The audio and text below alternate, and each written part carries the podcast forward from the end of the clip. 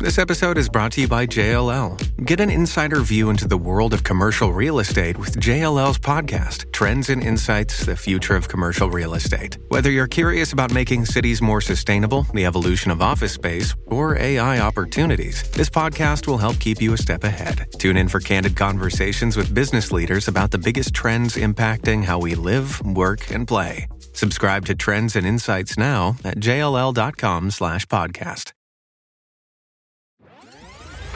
Why do we have insights when our mind is quiet? How do insights play a role in our ability to learn, and when do they impact the trajectory of our lives? Welcome to Insight Out, where we explore these questions and dissect how insights influence who we are and ultimately who we become. I interview New York Times best-selling authors and some of the most influential minds of our time to find out what insights have helped to make them who they are. When I realized that the world worked in many different ways, I'm going to choose to create a life that is specifically designed for me.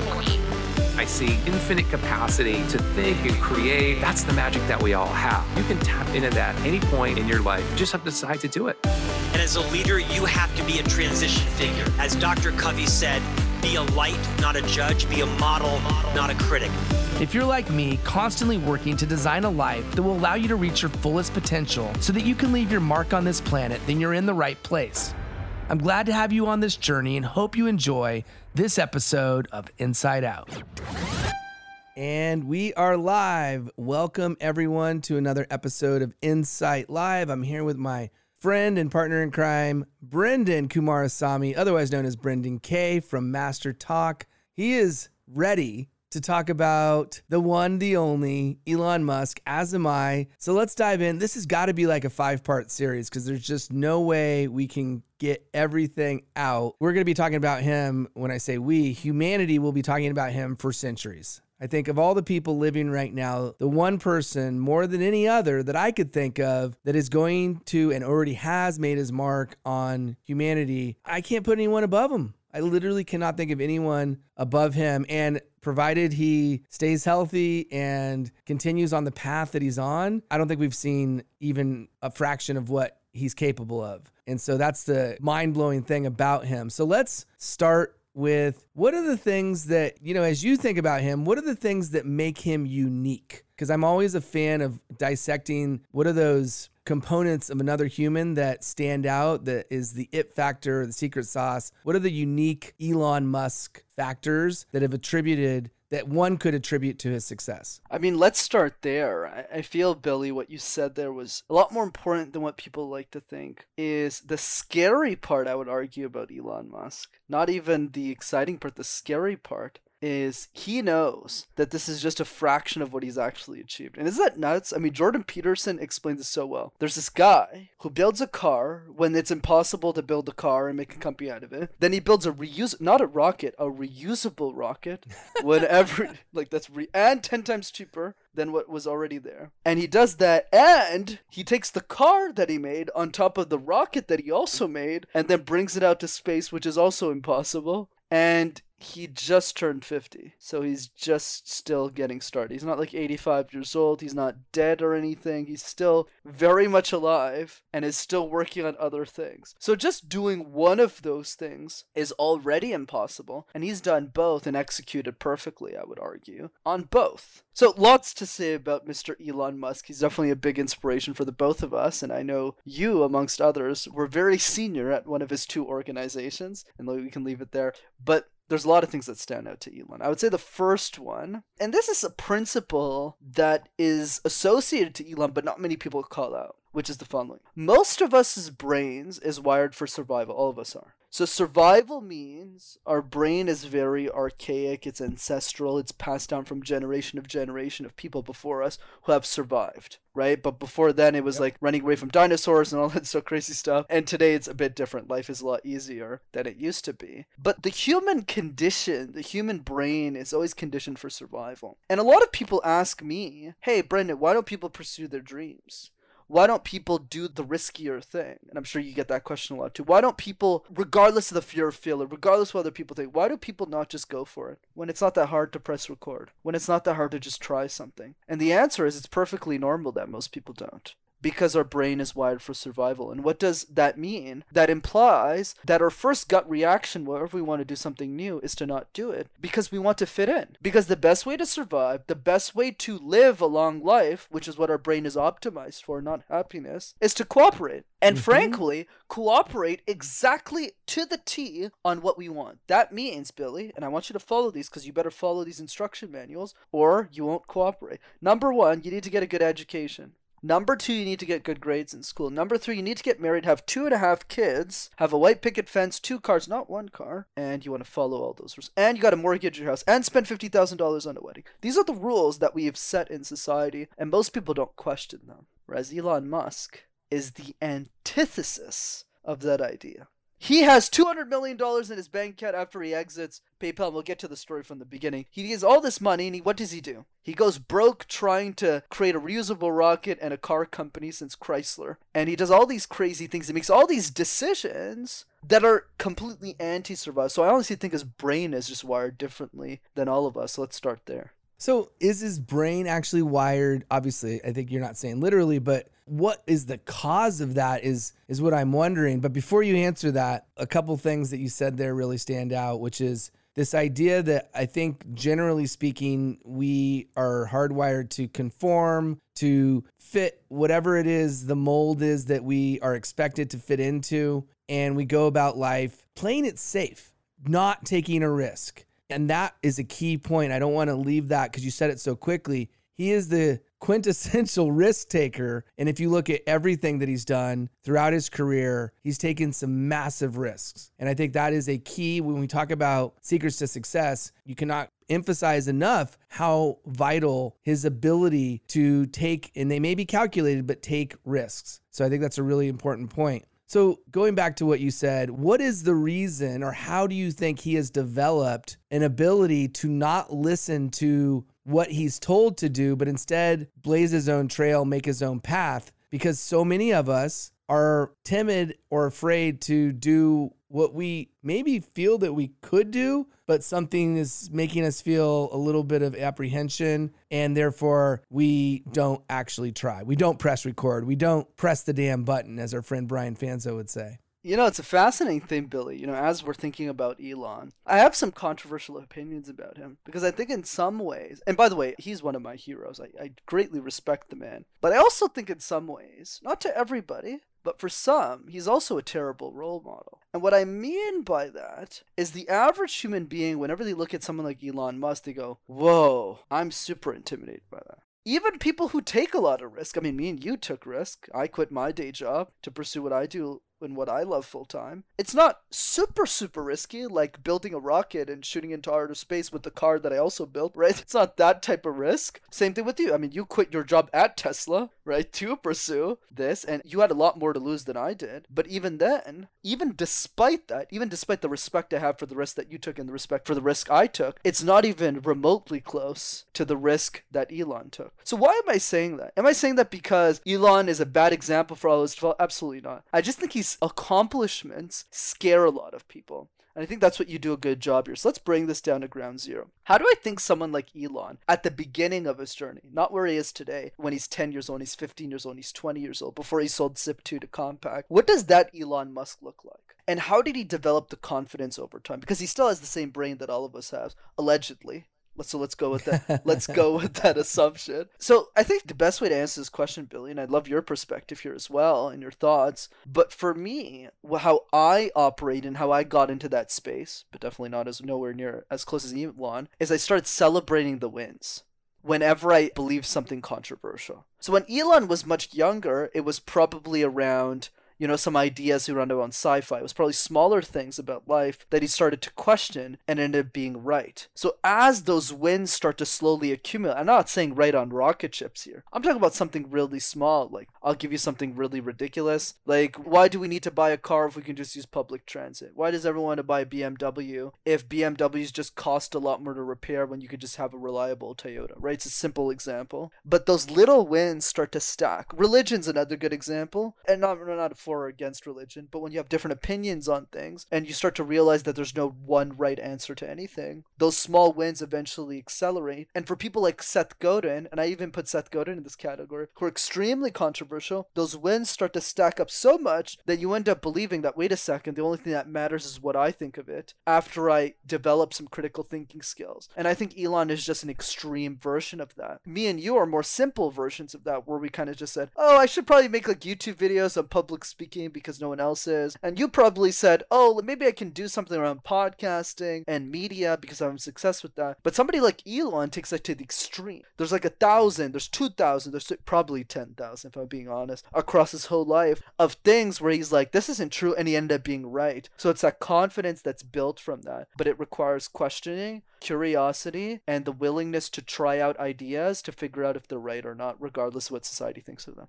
I'm glad you used the word curiosity. The one thing that I think of all the things that impressed me the most, having worked at Tesla and having some exposure to him, being on calls. For those who don't know my story, I left Tesla in 2019. I was the head of global sales training at the time. Prior to that, I was head of global onboarding. So my team trained any new person that started at Tesla and the onboarding function, and then anybody that talked to somebody in a showroom or at their house if we were helping them with solar. My team trained those people. Basically, anyone interfacing with the customer, my team train them. And so, with that role, obviously, I had the opportunity to not only hear him firsthand, but also secondhand. So, I did have limited interactions being on some conference calls where I got to observe how he asked questions. And this really impressed me because he was deeply curious and he would be very specific and tactical about the questions he asked. Now, I will say that, you know, let's be honest, it's Elon Musk. So everyone's pretty scared of him. Okay. No doubt about it. He's a celebrity, but he's also an icon, he's a visionary, all these things rolled into one. And I'm not gonna lie, at the time I was at Tesla, it was a very pivotal point. It was a make it or break it moment for the company. And even though there was always buzz, and you know, this is the time where he made a prediction or, or we said he was gonna take the company private at $420. He goes on Joe Rogan, smokes a joint. It was a rocky time, I'm not gonna lie. But when I got on a conference call and I got a chance to hear him ask questions to our delivery team, it was very clear to me that he has a deep curiosity to understand, to get to the bottom of it. And one of the things that was very, very clear is that you do not tell Elon no.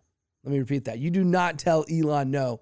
I don't think he understands no because there's always a way. The only reason you can't do something is if the law of physics will prevent you from doing it, which goes into a whole nother part, which we'll get into in a little bit, which is first principles thinking. But the point I'm trying to make here is if anybody wants to say, okay, how can I learn from Elon? I think the thing that I really appreciate more than anything is that despite him being insanely intelligent, I would argue one of the smartest people living today, he really is that bright. And he's just unlike most people, he not only retains information, but he's a problem solver, he's an engineer, and he's just all rolled into one. But he solves problems very, very quickly because he quickly asks the right questions to get to the root so that it can be solved, so that the problems or perceived problems that exist can be eliminated as quickly as possible. Which is why you would not want to tell him, oh, I can't find parking for the vehicles in this area because it's too crowded. That to him, which by the way, it happened where somebody said that it did not go well. And the point I'm trying to make is that you and anyone really who's running a company, you owe it to yourselves to ask the right questions of your staff to make sure that you can give them the things they need to do their job most effectively. And so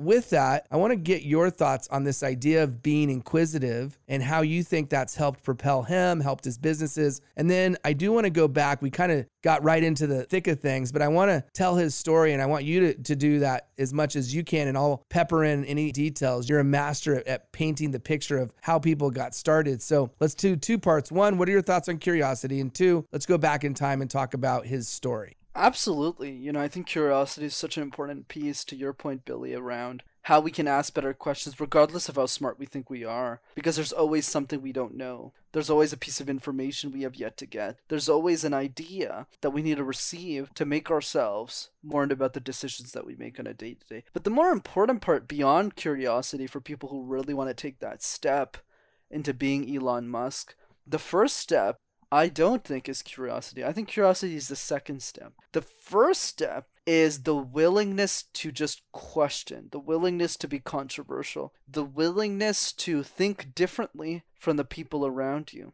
Because if you just follow everybody and you do the exact same thing, you'll get the same result, which is zero innovation. Nothing cutting edge, nothing unique, nothing original. So if you want to be like Elon, that's the first step is to unwire, hypothetically, of course, right? Not actually rewiring your brain through a surgery, but more mentally and acknowledging that the brain is not optimized for innovation. The brain mm. is not optimized for creativity. The brain is only optimized to keep you alive for as long as possible so that you can procreate and survive your generations. That's it. That's the purpose of the brain. So for you, you need to first acknowledge that point and fight against it every single day for the rest of your life. And that's the first step. And then the second step is curiosity, and there's a bunch of others. Yeah, well, I would say that conventional wisdom that most people default to, he is not ever going to allow that to be the reason why you can't do something or why you're prevented from achieving the desired outcome. And he has incredibly high standards. I know,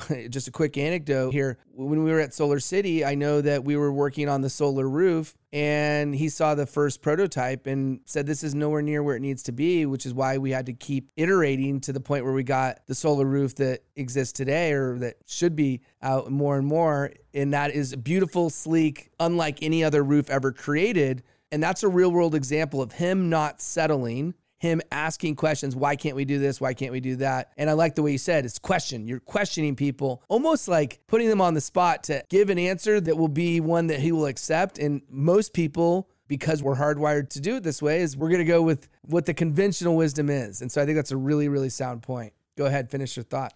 Absolutely, brother. And to keep this simple for the audience, we're, you know, me and Billy aren't asking you to go build a rocket ship. We're not asking you to go build solar panels. We're not asking you to start a car company. But what we are asking you to do is to do that for your own point of view. You know, great example I always like to name. Let's say you're a bank executive right now, right? LinkedIn community. You're vice president at a bank. And you're just looking at your life and saying, you know what? Everybody loves my cupcakes. Every single person that has tried my cupcakes has said these are the best freaking cupcakes I've had in my life. There's nobody in this city who makes better cupcakes. So much so that your family, your friends, your cousins, your uncles are like, if you made cupcakes, I would pay for you. Here's money right now. You have $500 right here in your pocket of sales that you made without even making the cupcakes. Most people look at that situation and say the following well, I'm a vice president of a bank. I make quarter of a million dollars salary with 50% bonus, 100% bonus, half a million dollar upside. So I'm just going to do that. Whereas a very small percentage, let's say 3% as a number, might just ponder the idea huh, what if I start a cupcake business? And 0.3% of those 3% will actually do it. So why is there such a difference in my numbers? The reason there's such a difference between, let's say, I don't know, 1% and 0.1%, pick anything. The difference is because the 3% who are thinking about it, they end up not doing it because they go, well, what will people around me think of me if I start making cupcakes? I'm a bank executive. Who am I? Start making cupcakes. What will I be perceived as? Whereas the 0.3%, I would argue probably a lot less than that, will go, eh, what's the harm? Might as well just make some cupcakes, see what happens. And then one of those people might actually build a huge cupcake empire and take it seriously and actually be a lot happier making those cupcakes than be a bank executive.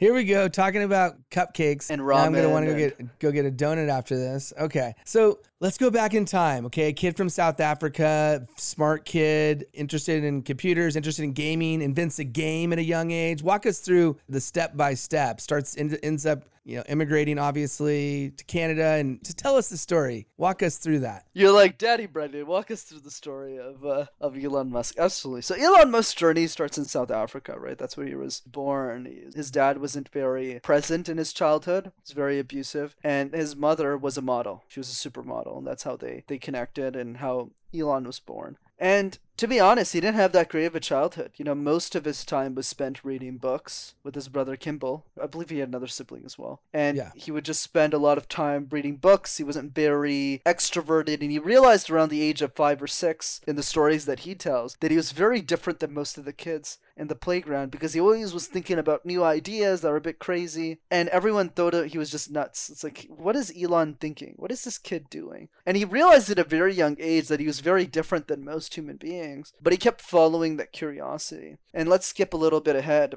When he was 10, 11, he started reading these Isaac Asimov's books on science fiction. Isaac Asimov is one of the best science fiction writers of all time. Think Stephen King, but for sci fi. And he read those books because he was really socially secluded. He didn't really talk to that many people. And through those books, he got super passionate about space, space travel. And it was at that age, actually, that he realized he wanted to go to space and to go to Mars someday. That's actually where he developed the first idea for that when he was around 12 years old. And then after, when he was around 15 to 17, don't quote me on the exact age, he left his family to go to Canada to study at Queen's University, of all places, in Canada to study to get a degree. And then he moved to the States and had the idea for Zip2, where Zip2, this was in the mid 90s during the dot com rise. And Zip2 at this point, he was around eh, 17, 19 years old, and he started with his brother Kimball. And the idea behind Zip2 was how do we reinvent the way that we think about the financial business from a transaction perspective? So he started coding a lot of finance tools for, for different companies, start credit agency, I believe. And I don't know the exact details about Zip2, but basically what happened is they sold to Compaq, and that's what his first exit was at the age of 20 to 21. And I think Zip 2 was had to do with regional components. I don't know the entire story, so maybe we probably get our get our facts straight a little bit on that because I know Oh, I got it now. obviously with PayPal that was more of the financial side. So go ahead. Yeah, I got it. Thanks for that. So disregard what I said earlier. So essentially what what I was referring to just a bit earlier was when he started PayPal. Before that with Zip2. It was essentially a company that provided licenses to newspapers for online city guide software. That's what it was. And he started with his he started the company with his brother Kimball. And he started getting local businesses and to create presence in newspapers online, like city guides and whatnot. And that's what ended up selling to Compaq. So it was a fascinating idea. Think of it like uh, a pre Yelp. Yep. Yeah, and, and that's what I mean. So it's because it was so early on, before we had all the things that we now take for granted. He was frankly on the cutting edge, helping, as you put it, local businesses, which is why the zip, the zip code almost like in the different regions, giving them a little bit more visibility. And clearly that was successful, but that was just the beginning. All of these things are like stepping stones. So the next stepping stone was PayPal, pretty big stepping stone. How did he get involved with PayPal? Absolutely. So the other point I want to mention before we get into PayPal is remember that his end game is Mars from the beginning. Right? His end game is Mars. But Elon realized early, and he says this after he exited PayPal in an interview, he didn't realize how expensive the rockets were to actually get to mm-hmm. space. He never really wanted to start a space company until he realized how crazy the market was, but we'll get there a bit later. But the goal is always space. So he gets to PayPal, and there's two companies, Confinity and X.com. And the other company was led by a guy named Peter Thiel, who's the author of the book Zero to One and one of my heroes. And him and Elon used to hate each other. So there were two companies, and they would all fight each other all the time. And the idea behind PayPal initially wasn't even about emailing money, it was how do we create a decentralized currency? Which is what Bitcoin is today. That's what they were trying to create early. That was the idea that both of these gentlemen had. Is they initially created their team to try and create money that wasn't centralized by governments. That was the initial idea and then it transformed into PayPal because they realized that because of broadband speeds increases and the creation and evolution of email that it became a lot easier to send money online. The, the technology was ready for that and they pivoted to that, which ended up obviously being what we know today. But at the time, Billy, a lot of these companies especially those two in particular, they hated each other. Their teams hate, didn't like each other. But they both were smart enough to realize, both Peter and Elon, in the late 1999s, early 2000s, that this crazy um, dot com bubble was going to end at some point. So they ended up merging companies. They created PayPal together. Elon became the president of the company, and Peter became the CEO. And the dot com bubble burst, and they almost died. But because they merged, they survived and ended up selling to eBay a few years later for a billion and change. Yep. And obviously, when you're that age, there's clearly a lot that can be gained from having the resources to apply that into other businesses. When you have an exit billion dollar company, you now have some money. Now, the thing about it is, even though he had a lot of money, what his vision was was massive. To your point, Mars was on his mind from childhood and everything's a stepping stone to that. And so clearly Tesla comes into the mix which a lot of people think that he founded Tesla, but actually he didn't. And so he ended up finding this car manufacturer, and that's what ended up becoming Tesla. So tell us a little bit about why he decided to do that. And then obviously SpaceX comes into the fold as well. Yeah, absolutely. I think one interesting thing that not many people comment on in Elon's story that I'll do for this conversation's sake, since we're fun on the details, it was the biggest difference between Zip2 and PayPal. The biggest difference between Zip2 and PayPal was the team. Because at Zip2, the team was relatively small. It was him, Kimball, some guy named Craig, and then they kind of scaled it up to a few employees, and then they sold to Compaq for a few million for what the acquisition price was. But at PayPal, it was actually very different because after they merged, the people on their team were absolutely world class. We're talking David Sacks, who's one of the best COOs in the Valley currently. Right, he went on to start Yammer and then sold to Microsoft for a billion and change as well. And he has his own VC firm. Peter as well went on to start Palantir, etc. So a lot of these people ended up being extremely successful. And what people don't understand is that piece of the puzzle was really important to the next chapter of Elon's story because when he went to start his other companies, this time he had a network. A network of people that he knew, liked, and trusted who were pretty much the kings of the valley. So whenever he needed money, whenever he needed help, whenever he needed resources, he could call these people. And this was a unique advantage that Elon had that most founders in the valley didn't have because not many people had those types of exits with where the concentration of talent was so high in the employee base because all of those people almost all of them paypal's a very unique case almost all of them went to start unicorns which is absolutely crazy. And for those who know unicorns is a company with a billion dollar valuation or more. So all these people have super deep pockets. So peter thiel was one of the first investors in tesla and spacex as are many other people in the so-called paypal mafia. So it's important to think about that networking piece as well. So basically, what I'm trying to say here, Billy, is a lot of these pieces were really starting to add together. One piece led to the next. And after he exited PayPal, I believe he got around 200 and 250 million dollars in cash and stock after he exited PayPal. And through that money, he had two specific ideas. One was around solving climate change, which he thought was an incredibly important problem at the time after listening to Al Gore's thing. And the other piece was around the SpaceX, right? He wanted to go to space, but not necessarily start a space company. The initial idea with SpaceX is he wanted to use a lot of the money that he had raised to just launch a rocket into space. That was the idea initially so that he could inspire humanity to say, hey, you know, we haven't landed on the moon since the 1960s. Let's do something. Let's get our stuff together. He didn't really want to start a company there. What happened with SpaceX was when he went to NASA and when he went to some Russian agency, he went to he flew out to Russia and he went to go talk to people. He realized the cost of making a rocket was like crazy. it was absolutely nuts. He was like, wait a second. It was like, wait, hundred million dollars, something nuts or something. And then when after he started talking to NASA engineers, NASA engineers, they all told him, yeah, this is what the cost is, and this is the physics involved with it, and we don't think it's possible to do anything better. And that's what really fed the idea for SpaceX. Be- Someone told him no. Yeah, somebody told him. No. It's like this is this is a theme, right? right? People keep telling him no, and he says, "I don't believe you." And by the way, for those wondering, three hundred and seven million dollars Zip2 was sold for. So not too shabby for for a company. As I said, he also sold. I believe he sold the video game he created as a kid too. Okay, so now he's told by NASA and he's told, you know, basically he's told that it's going to be real expensive to do what you want to do. Correct. And just the other point as well for Zip2, so they did sell for 300, but Elon netted 22. So he right. netted 22 million. His brother netted 19 or something. I was looking at the Wikipedia page. But yeah, absolutely. And this is another important piece about Elon's thing. You know, going back to the earlier conversation we had around being controversial. Man, is that something to be controversial about? If a NASA engineer told me that's the cost. I rocked. I'd be like, okay, buddy, I'm good. Thank you so much. I appreciate walk away. But it takes someone like Elon to be as smart as he is, and as controversial, and as curious, and as thoughtful to go, wait a second, that's not true. So there's a lot of things Brendan says isn't true. Oh, you know, maybe we shouldn't spend that much money on weddings, Billy.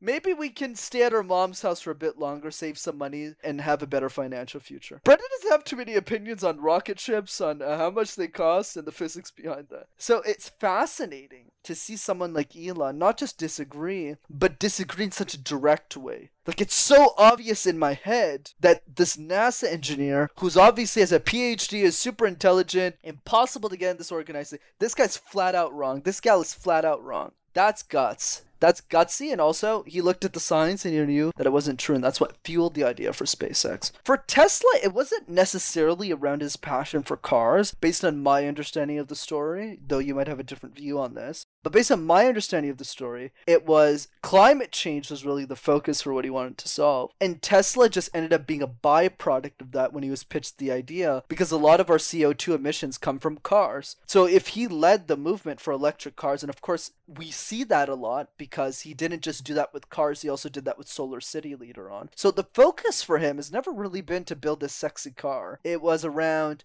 how do we solve climate change and it ended up being cars and electrifying that industry and also taking the non-renewable energy sources that fuel our homes through solar panels so those are how that mission that vision was expressed in two Kira's and that would led that's what led to to both of those companies Right. And I'm glad you used the word mission because that's exactly what I was thinking of. It's the mission of Tesla is to accelerate the world's transition to sustainable energy. It's not to, we want to create the sexiest car on planet Earth. But in order to serve that mission, he knew he needed to create the sexiest car on planet Earth. And if you've seen the video of him when he was really young getting a McLaren, clearly he likes cars. He likes awesome cars. And I know it was a big deal to get that car. You've seen that video? Yeah. yeah. So here he is. His mission will get served if he can put together a plan to serve that mission. And so, if you've ever read the master plan that he put out, which was very early on as he was starting Tesla, it's it starts with start a create a sports car that people want to buy. And you can read, I'm not reading it word for word, but create a sports car that'll be expensive and that very few people will buy, but that will help to fund the what ended up being the Model S, which is a midsize sedan that is still very sexy and, and not cheap, but not as expensive as the Roadster, right? So he created the Roadster. And by the way, the Roadster is just the same body type as the Lotus. And I've ridden in one and they are uh, fantastic machines, but they're basically handmade sports cars, okay? And so, and there's not very many of them, there's very, very few of them. And so obviously we go into a mass production of the Model S, which is you're going to get a lot more people, which ultimately leads and gives the money to fund producing the Model 3. And now there's Model Y, there's obviously the Cybertruck coming out, there's the new version of the Roadster, which looks absolutely extraordinary, semi truck, and obviously solar, which is a whole nother story, by the way. His cousins started Solar City because they had a conversation about it on the way back from Burning Man. That's the reason Solar City started. And so when you think about the fact that all of these things are there for one primary purpose, which is to fight climate change through finding ways to live sustainably on renewable resources, renewable energy sources. And so everything is geared towards serving that mission. And the reason why he went with cars is let's be honest, cars are way sexier than energy. So he didn't choose to do the energy himself. I mean, the solar roof looks amazing, but I could take it from me as I having sold many millions of dollars worth of solar myself. I mean, it's cool to go solar, but it's not nearly as sexy as a Model X, a Model S, a Model 3, or any of the vehicles for that matter. They're so cool. And so he knows that the mission that he has needs to be served through the channel that he decided, which is vehicles. And so the thing that is really fascinating is even though he has money, he's not doing this for the money. I mean, the guy's one of the richest people on planet Earth at this point, but money is not his motivator. I mean, don't get me wrong, he clearly he's got family, five kids and multiple wives that he's had throughout the years and you know, he needs to have money to live in a nice way and I'm sure he likes the, the nice things in life, but that's not his motivator. What do you think his motivator is, Brendan?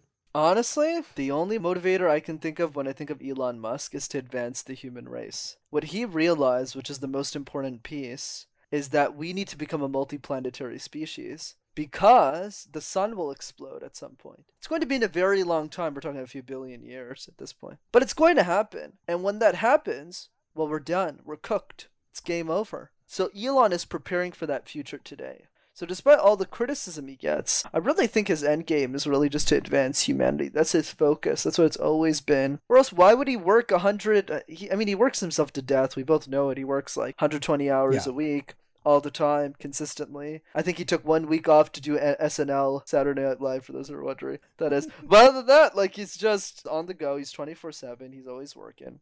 And I think what we can learn from that in this journey of Elon Musk is a couple of things that stand out to me. Number one, and Steve Jobs says it best, you can only connect the dots backwards, not forwards. So the key is you don't really know how to get to space. You don't really know how to get to Mars at the beginning of that journey. But because you know that's the North Star, you figure out what are the missing pieces to get to that North Star. But most people don't have a North Star, Billy. So that's the piece where I would start the conversation after we get over the fear, after we're willing to take more risk, after we're willing to be more curious, is to figure out a North Star for ourselves. So for Elon, and I would argue Jeff Bezos and Richard Branson, all three of these fine young gentlemen had the same North Star. They all wanted to go to space. It's just the vehicle and how they all got there was completely different. Jeff started an internet company called Amazon that we all know, which ended up being a bookstore and now they're the everything store. And he used the capital to fund Blue Origin, which is his space company. Richard Branson started the Virgin Group, started a bunch of different companies in different industries. He had a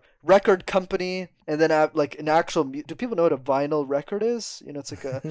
he had like a music label, and then after he did an airplane thing, airlines, and then he used the money from those different entities and holdings to then fund what he did, which is Virgin Galactic. And what Elon did was different too same North Star, or maybe Branson and Jeff Bezos don't want to go to Mars, but you get. I think I actually think they do, but I think Jeff does. But anyways, let's go back to the topic. But the vehicle and how Elon got there was different.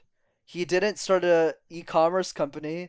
He didn't start an airplane company. He started a financial services company, an online business ads company for newspapers, Zip2. And then after that, he started a car company and he started a space company. And that's how he created the wealth to then go to space. So, super fascinating, right? But there's something we can learn there. We don't know what the path is going to be, but getting really clear what the North Star is will help us. Here's an easier example that people can relate to. For us, Billy, over the past year, it was Clubhouse. We didn't know Clubhouse was going to show up. We didn't know the opportunity that Clubhouse presented, but we both knew that hey, we want to create more reach, want to make more impact, want to get more clients. We don't know how to get there, but we know that's our north star. So then we're going to try different things to get there. And and the reason I mentioned this example is to bring it down to earth because a lot of you are probably listening to this and saying, "Well, uh, I'm not going to start a big company. I'm not going to start a." But we can apply that even in the smallest idea where it's like we tried Clubhouse, we're like, oh, this is actually a really interesting idea, and that actually ended up being the catapult, the catalyst that we never would have thought of, that never would have existed, that we never would have guessed at the beginning when we started crafting the plan. But the North Star is everything. And we've talked about this theme before because, to your point, if you need and want to think big, you need to know your vision so that you could reverse engineer your way to get there. And even though you may not know all the steps and the steps might change, if you know where you're going, then you know that you have to constantly be figuring out the steps you need to take to get there. And part of that for him, and you just highlighted this, is his work ethic, which very, very few people, and trust me, I've seen it firsthand, have the work ethic that he has. I don't think there might not be anybody. So, why do you think he has that level of commitment to what he's doing? And to your point, also, I think you said, you know, he's working himself to death. There's some risks there. Let's be real about this. So, for someone so smart, why do you think he works so damn hard, potentially at his own risk? It's a, fascinating question. The way I see it, I mean, let's start with some assumptions. We know Elon is one of the smartest human beings, if not the smartest human being in the world. So, given that assumption, he knows full well the consequences of sleeping four to five hours a day on his health. So the way I see it from his perspective, if I was him right now and I was thinking through it, he doesn't seem to have any other option because it's impossible to find, or maybe that's a limiting belief, but if I'm being honest, it's probably true. Really hard to find a replacement for either of those companies as CEO. Whether it's Tesla or that's SpaceX. Tesla, because there's no other executive in the world who has ever created a successful automobile company in the last what 100 years? He's Yeah, the guy. 50, 50 plus years. right 50 plus years. So if he hired some dude or some gal from some other car company tesla would go bust. And i know that for sure. I'm pretty confident it would. And elon knows that better than probably i do for sure. Spacex i mean forget about it. What are you going to do? Like fine. He has executives at spacex right? People who are really smart who are space engineers who know their stuff. But to actually Oh yeah, his right hand person is a woman who's badass forgot- at SpaceX. yeah i forgot her she's, name. She's legit. She is so legit. I don't remember her name either, but I, I had the good fortune of visiting SpaceX a couple of times. And yeah, I was when I was studying up on it, I was reading about her. And she's, uh, I think she is, if he could count on anybody, he could count on her. But to your point, he still needs to be involved. And that's his baby. He wants to be involved. I mean, if he could do anything, it would be work on SpaceX. I mean, Tesla, he does not like. The reality is, Tesla is a necessary part of what he's doing from a standpoint of it's too big to fail, too much invested, and it serves the mission. Until we are an interplanetary species, we got what we got here on planet Earth. We better make sure we're doing everything we can to keep this planet as long as we can. And so he's diversifying what he's working on so that on one hand, he's helping us get to this big, big picture goal. On the other hand, he's not forgetting about what's important here on home base. So, but yeah, go ahead. You were saying that with SpaceX and with Tesla, he can't leave. Absolutely. And the president, Gwynne Shotwell. Yeah, I was listening to her TED Talks a long time ago. Yeah, super bright. But yeah, he can't leave. And the challenge with Elon, and it's super fascinating, you don't see a lot of executives at that level do that, is he's CEO of two companies. The only other example I've seen of this working, and it doesn't even work that well, is Jack Dorsey. So he's the CEO of Twitter and Square, but Square is doing really well. Twitter is kind of so so. Uh, not so great. Whereas Elon's actually the CEO of both of these organizations, and they're both uber successful. So, given that, right, we can see just mathematically, every great CEO is generally the CEO of just one company. So, Zucks is just focused on Facebook, even if Facebook is pretty much a holding company now for other social media and upcoming social media platforms. Tim Cook, CEO of Apple, just focused on Apple. He's only focused on one thing. Whereas because Elon is focused on two, he needs to split his time between Tesla and and SpaceX. And don't even get me started on the 17 other things that are running. I was just gonna say, right? man, there's Boring Company, Boring. there's Neuralink. Yeah, I mean, the crazy. the list goes on and on. But yeah, I mean, obviously SpaceX and Tesla, the two big juggernauts there. Absolutely. So to answer your question, man, I think the reason why he's working himself to death is he realized time is the most valuable asset he has. He doesn't know how much time he has left. So the only thing left to do is to maximize it and hope for the best. And he said this multiple times. He said if I worked an hour less or 10 hours less than I did over those years, both companies would have failed. Right? Yeah, so. I think he believes it. And he might be right. I believe it too. He might be, be right. Okay, so let's talk. We're going to go for a couple more minutes here and then we'll do a part two because he has Duh. the master plan. Duh. Duh. He's got the master plan part. And, uh, okay, so he has a lot of critics, a lot of people who have shorted the Tesla stock. A lot of people they all lost say a lot he's of not, money too. Not fit to lead, blah blah blah. But it's like the guy has this. He just keeps winning. He keeps winning, and one of the reasons I believe that he keeps winning is he's got this idea known as first principles thinking. And the whole premise behind this idea, it really dovetails nicely from everything else that we've said, which is don't just believe what is. And when I say that, what I mean is just because a car is a certain way doesn't mean it should be that way. Or just because things have been done a certain way doesn't mean that it should be done that way. And the idea behind this first principles thinking is we should not reason by analogy, meaning we shouldn't compare whatever it is we're doing to other things. Instead, we should boil things down to their fundamental truths. And by doing that, the only thing that really we should consider are the laws of physics or anything that we know we have zero control over. And there's very few things that we have zero control over. And so, therefore, whenever we're building anything, whether that be a vehicle, a rocket ship, or a widget, if you're a business owner and you're building something from scratch, don't just look at what others are doing and iterate from there and make modest incremental improvements as opposed to and instead what he suggests is what if this didn't exist at all how would we build it and that approach that type of thinking is the reason that when you get in a Tesla, it feels like no other car that you've ever been in. And it has the type of experience that people want to tell their friends about. Tesla does not advertise. I mean, the only advertising is Elon getting more press. That's advertising, I guess. But point being is that Tesla does not need to advertise because when I got my Model X, guess what? Yeah, I showed it off to my friends. We took it in ludicrous mode and we had their freaking cheeks going back to our ears when we're going as fast as we can go and doing other fun things like the whoopee cushion when I press the horn or random things. I could play chess with my son. These things don't exist on other cars. I could have my car do a whole dance at Christmas time. And so all of these things are just not on other cars. And the reason is he used first principles thinking. So what are your thoughts I wonder, like, before him, who talked about this? Do you know? I mean, first principles thinking is a fascinating concept. I, I don't think Elon pioneered it, but I Mm-mm. definitely think he's the one. I actually don't even think it's Elon who did it. Popularized it. Maybe. Yeah, popularized is the right term. I actually don't even think it's him. It's a guy named Tim Urban who followed Elon.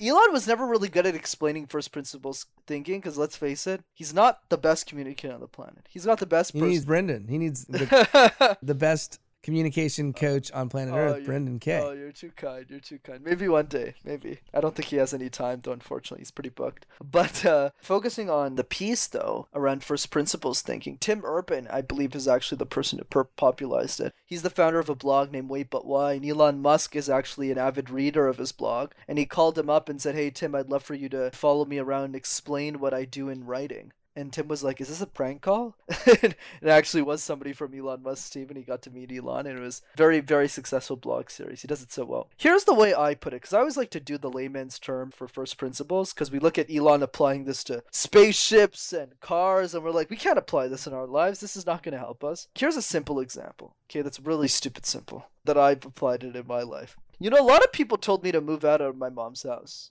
A lot of people did growing up as a kid, they were like, you know, after you finish university, Brendan, you should go move in your own place, do your own laundry, do your own cooking, live alone. And I always wondered why people would say that. I was like, okay, so you want to leave? You want me to leave my mom that I deeply love so that she can be alone in her house and I can be alone in a separate house somewhere else and then I talk to her once a month? Or I could just see her every day and split the rent and live a more humble lifestyle and have more money saved up in the bank.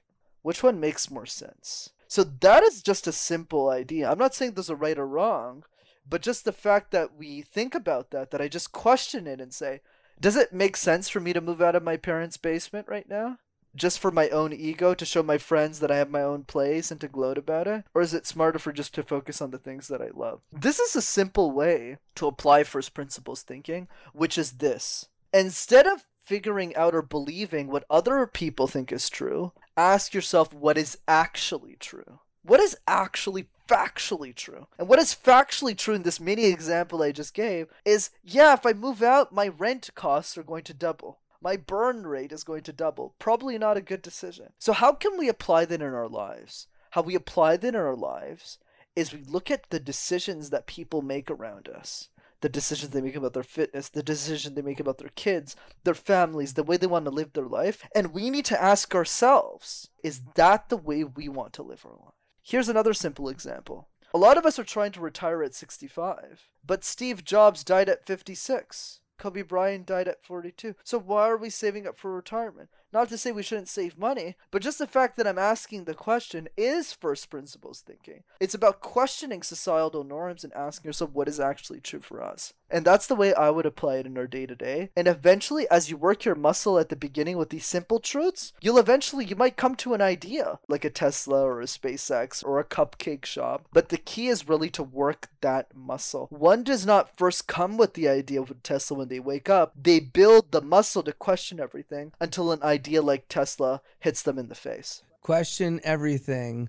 believe some things. And it's so true too, because I think ultimately, going back to a lot of the themes that we've talked about today, is that we go through life conforming and doing what we think other people want us to do. When I interviewed David Meltzer, this was a topic of conversation. Just because somebody is close to you doesn't mean they have good advice. Just because you love someone doesn't mean you should listen to them. And you need to listen to yourself and understand what is best for you as an individual. And you are the one that needs to answer that, no one else. And so I think that's a great analogy to use as we talk about this. Okay, so as we conclude, I have one more question and then we'll do a part of this. and we'll go a bit deeper and we'll talk about some of the other components. If you could boil down, give us either two or three things that we haven't yet talked about that you think qualify as a secret to Elon's success. What is something that maybe others aren't talking about, or maybe is very infrequently talked about when people think of Elon Musk that he does really, really well and is a factor and a big factor, hopefully, in his success. What do you got for me, man? I'm putting the pressure on you. I'm forcing you to think something that we haven't yet talked about. Hmm. I would say the first one that people know, but he doesn't get enough credit for is his ability to build world class teams. He's absolutely exceptional, which is super interesting given how introverted he is in the front end and how he communicates. And this gives us an interesting thought, which is when you have the courage to be controversial, when you have the courage to lean into what you believe, and when you have the courage to pursue it anyways, there is a benefit to that despite all the disadvantages. And the biggest benefit is you attract some seriously interesting people. Very bizarre, quirky people who are probably some of the smartest human beings. And the only way to access them is to be quirky yourself. So I would say the big Mm. thing that he's really good at, I mean, it speaks wonders to you. I mean, you were right there so many years and you're as world class as they come, right? So that's the key, right? It's the ability for him to build world class teams. I feel Elon does that extraordinarily well, and not many Okay. people give him credit for it. Okay, I want to hear your next one, but I'm gonna I'll match you here. Yeah, and I agree that one, his interviewing approach is very interesting.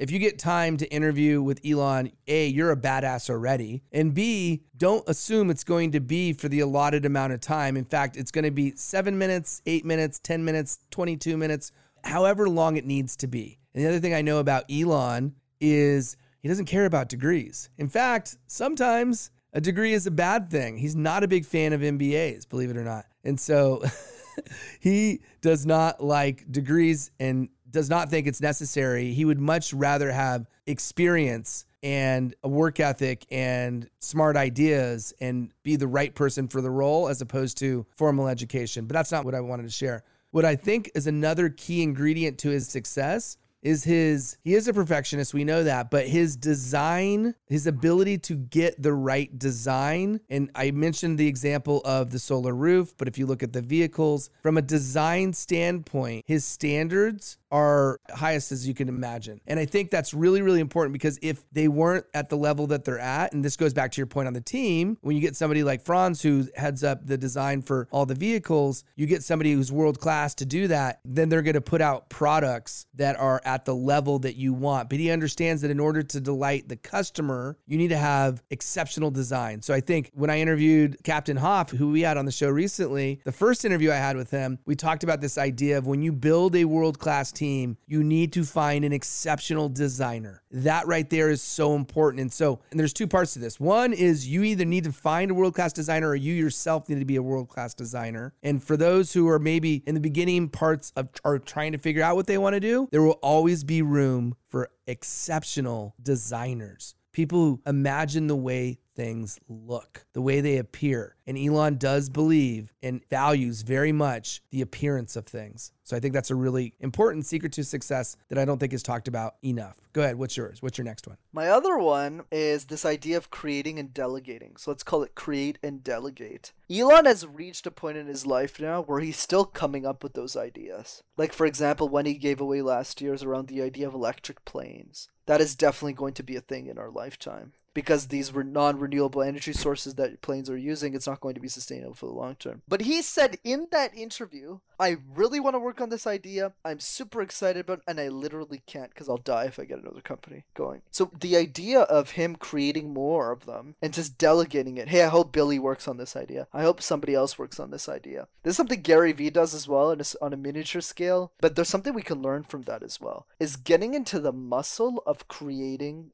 ideas and not seeing them as a scarcity oh i need to keep all my ideas to myself but adopting abundance mentality in how we share them so when Elon shares these ideas with everybody, he is leading the example of, hey, let's be abundant here. And it's through that abundance that actually all the best ideas come forward and we figure out the ones we need to execute. And that's what I do a lot. Now, when I have new ideas, because I'm busy building what I'm building, I delegate it. I go, hey, you guys should think about doing this idea, this idea. This could be super cool. This would be super interesting. And that also develops as well. So I think create and delegate is, is a skill that Elon has. He's probably got another 30 ideas in his head that he still hasn't talked about yet, but he probably doesn't want to build companies on those. He's probably just going to share it openly and say, somebody figure it out because I don't have time anymore. It's so true. And he would not be able to do the things that he's able to do if it weren't for the teams around him. And frankly, that's true with any company that is changing the world, like an Apple, like a Facebook, love them or hate them, like a Tesla, like an Amazon. These companies are not built by one human being alone. They're built by hundreds and thousands, in Amazon's case, millions of people. Okay, so this is a great segue to my next one, which it's very related to the idea of delegating, but it's time management in general. So, how does one lead two major companies, one public, one private, right? SpaceX is private and Tesla's public, and then several other companies. Well, his time is so choreographed. He knows on a certain day he's doing SpaceX work, on a certain day he's doing Tesla work, on a certain day he's here and there. I don't know his schedule currently, but I know that, you know, he was at Tesla on Wednesdays, for example. And also maybe he'll be at Gigafactory on one day and he'll be in Hawthorne at SpaceX on another day. And so the point being is he knows where he's spending his time exactly. And he doesn't waste time doing activities or tasks that he shouldn't be doing. And then to add on to that, he is going to immediately stop doing something that he doesn't need to be doing. And he suggests that anybody that works for him does the same thing. I'll give you two examples. One, I already mentioned the interview. So if the interview is done in his mind, he will end the interview instantly. Two, if he's in a meeting and he feels that the meeting is not productive or that he doesn't need to be there, it's done. Now, for him, most his meetings are productive because they're very intentional. But what he suggests to somebody like, let's say me, you know, I'm an executive, a director, or others, is that if you're in a meeting and you're not adding value or getting value from the meeting, you should leave. And so, for anybody listening right now, obviously you got to take into account your own HR policies. You don't want to ruffle any feathers. But if you want to take a page out of Elon's playbook, don't spend time in meetings that aren't adding value or meetings that you're not giving value because it is a waste of time. So, the only reason Elon is going to be able to achieve the things he's already achieved and will achieve is because he's not wasting his time. He's a very good time manager and managing the activities that he does because where he's spending his time, they're high value things that he and only he should be doing. What's your next one? I thought there was only two. I had to give another one. Let me think. Uh, we got to do. I, I, don't know. Twos are kind of. We'll do three. Come on, one more each, and then we'll wrap up.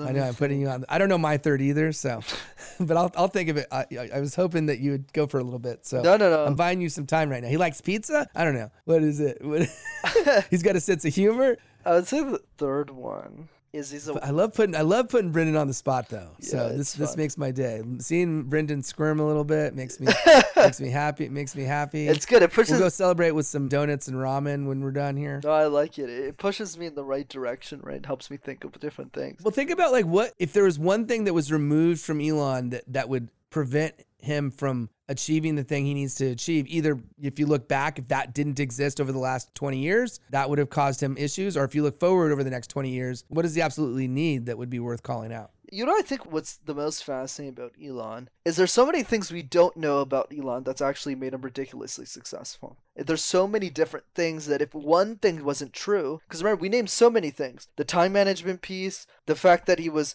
he is very clear with the principles thinking, the fact that he's super controversial, the fact that he's a great ops executive, the fact that he's a great designer. He's like he could do. He's like the Leonardo da Vinci of the 21st century. He can do everything. But the one thing we didn't talk about is I firmly believe that Elon Musk is also the best marketing executive in the world. So he's literally first place in so many of these things. And by marketing, what I mean is, man, he's done such a great job with the Twitter and going on Joe Rogan, smoking a spliff, like doing all these smart things without spending a single dime on marketing. Stays in the news. But stays on the news every single time and gets retail investors to invest heavily into his stock so that he can raise additional capital without diluting himself. It's like so it's so masterful to a point that like it becomes invisible to the general public. So yeah, that's Mhm. another piece. I, I honestly I think it's a br- it's a brilliant point. It's a brilliant point because people say, "Oh, they don't do marketing."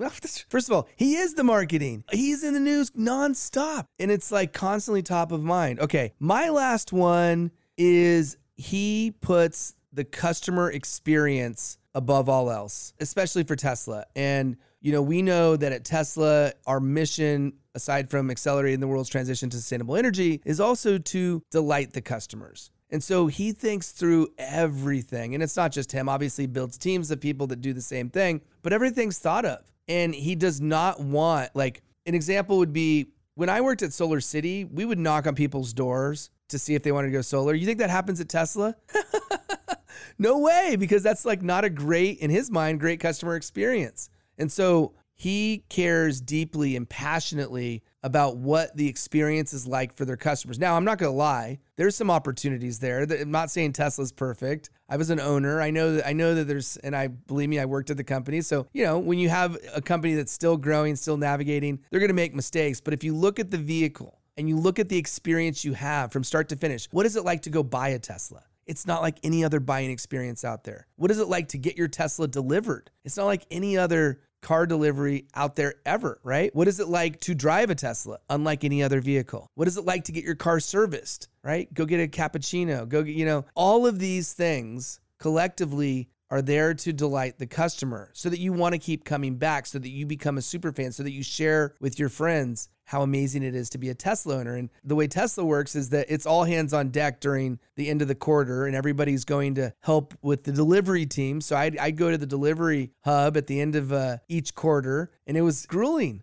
But I got to see firsthand what that experience is like. I remember the last day of one quarter, we were there till like three in the morning and I was literally, I mean, it's crazy. Like three or like maybe even a little bit later than that. And I think our last customer probably left it like it was super late, like way later than they should have been because we closed at like midnight or something. But they were there to like 1:32.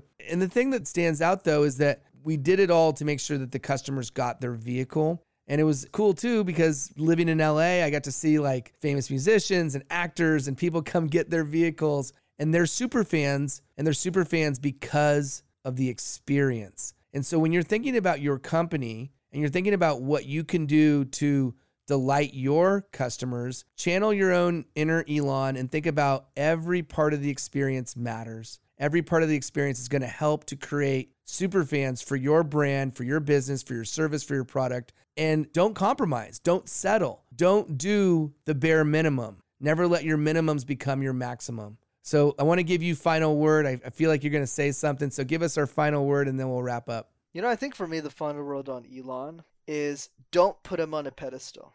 I think that's the biggest mistake that most people make. Is when we put Elon in a pedestal, we try not to become him.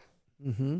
So you're going there. So my final word is pretend Elon Musk is like your friend, as if he knew you, as if you knew them, as if you would always go to the pizza parties with them, you would go to the pool parties, like Elon was your best friend. And when you're friends with someone like Elon, you're exactly like them they don't seem like an alien to you anymore. And when that starts to happen, your mind starts to shift and you start to think, I could be just like Elon. You know how insane the word would be, Billy, if we just had seven Elons? Not like 7,000, because I don't even, Im- I can't even imagine that one. We'll have to ask Chris Do, hey, how do we imagine this world? Remember we give him that, right? Like, I don't even know how to do that. I'll just leave that to geniuses like him. But just seven Elon Musk's. One in every billion. Because right now it's one in every seven billion is an Elon. What if we had seven more? Imagine how insane that would be. Like, this is what I'm excited about. This is the stuff that gets me going in my mom's basement as I'm talking to you. It's not like, you know, going to some party, being alone, whatever, going to club. Like, no, no, no. It's this idea this idea that if there was an Elon for each of those ideas, like imagine if Elon Musk, this is the stuff that excites me the most about him. What if there's two Elon Musk, one who is just working on SpaceX and one who is just working on Tesla, one who is just working on Boring Company, etc. Imagine how fast society would move. It would be crazy, and that's the future I'm excited about. Well, that's what I want to talk about next is what is the future vision of Elon Musk? I agree. Don't put him on a pedestal. Don't assume you can't do the unthinkable, that you can't do the impossible, that you can't do what others are telling you is unachievable. That's a word. You can, and you need to believe that you can. Hopefully, you got some value from this session. If you did, let us know. Send us a note. Tell us what you took away. Let us know what you liked and let us know what you want us to talk about. We're still experimenting. We're still just having conversations, talking about people that fascinate us and talking about what they've done, what insights they have, what contributions they've made and how they've made them. And this is a great example of looking at somebody like an Elon and really understanding what about him has helped to lead to truly an astonishing level of success. So we hope you enjoyed this one. And until next time, please do make it a great one. We'll talk to you guys soon. Peace. Thank you for listening to this episode of Insight Out. I hope you took away some valuable insights that will help you in business and in life. If you like this show, the best payment you can give is to rate, review, and subscribe to the show on your favorite podcast platform. You can also listen to past episodes and see a breakdown of all the best insights by going to insightoutshow.com. And for the record, there's no greater compliment than sharing this show with your friends on social media. So if there's an insight or a lesson that you liked, please share it and tag both me and today's guest. And until next time, remember, your next life changing breakthrough moment may happen when you least expect it. Insight out.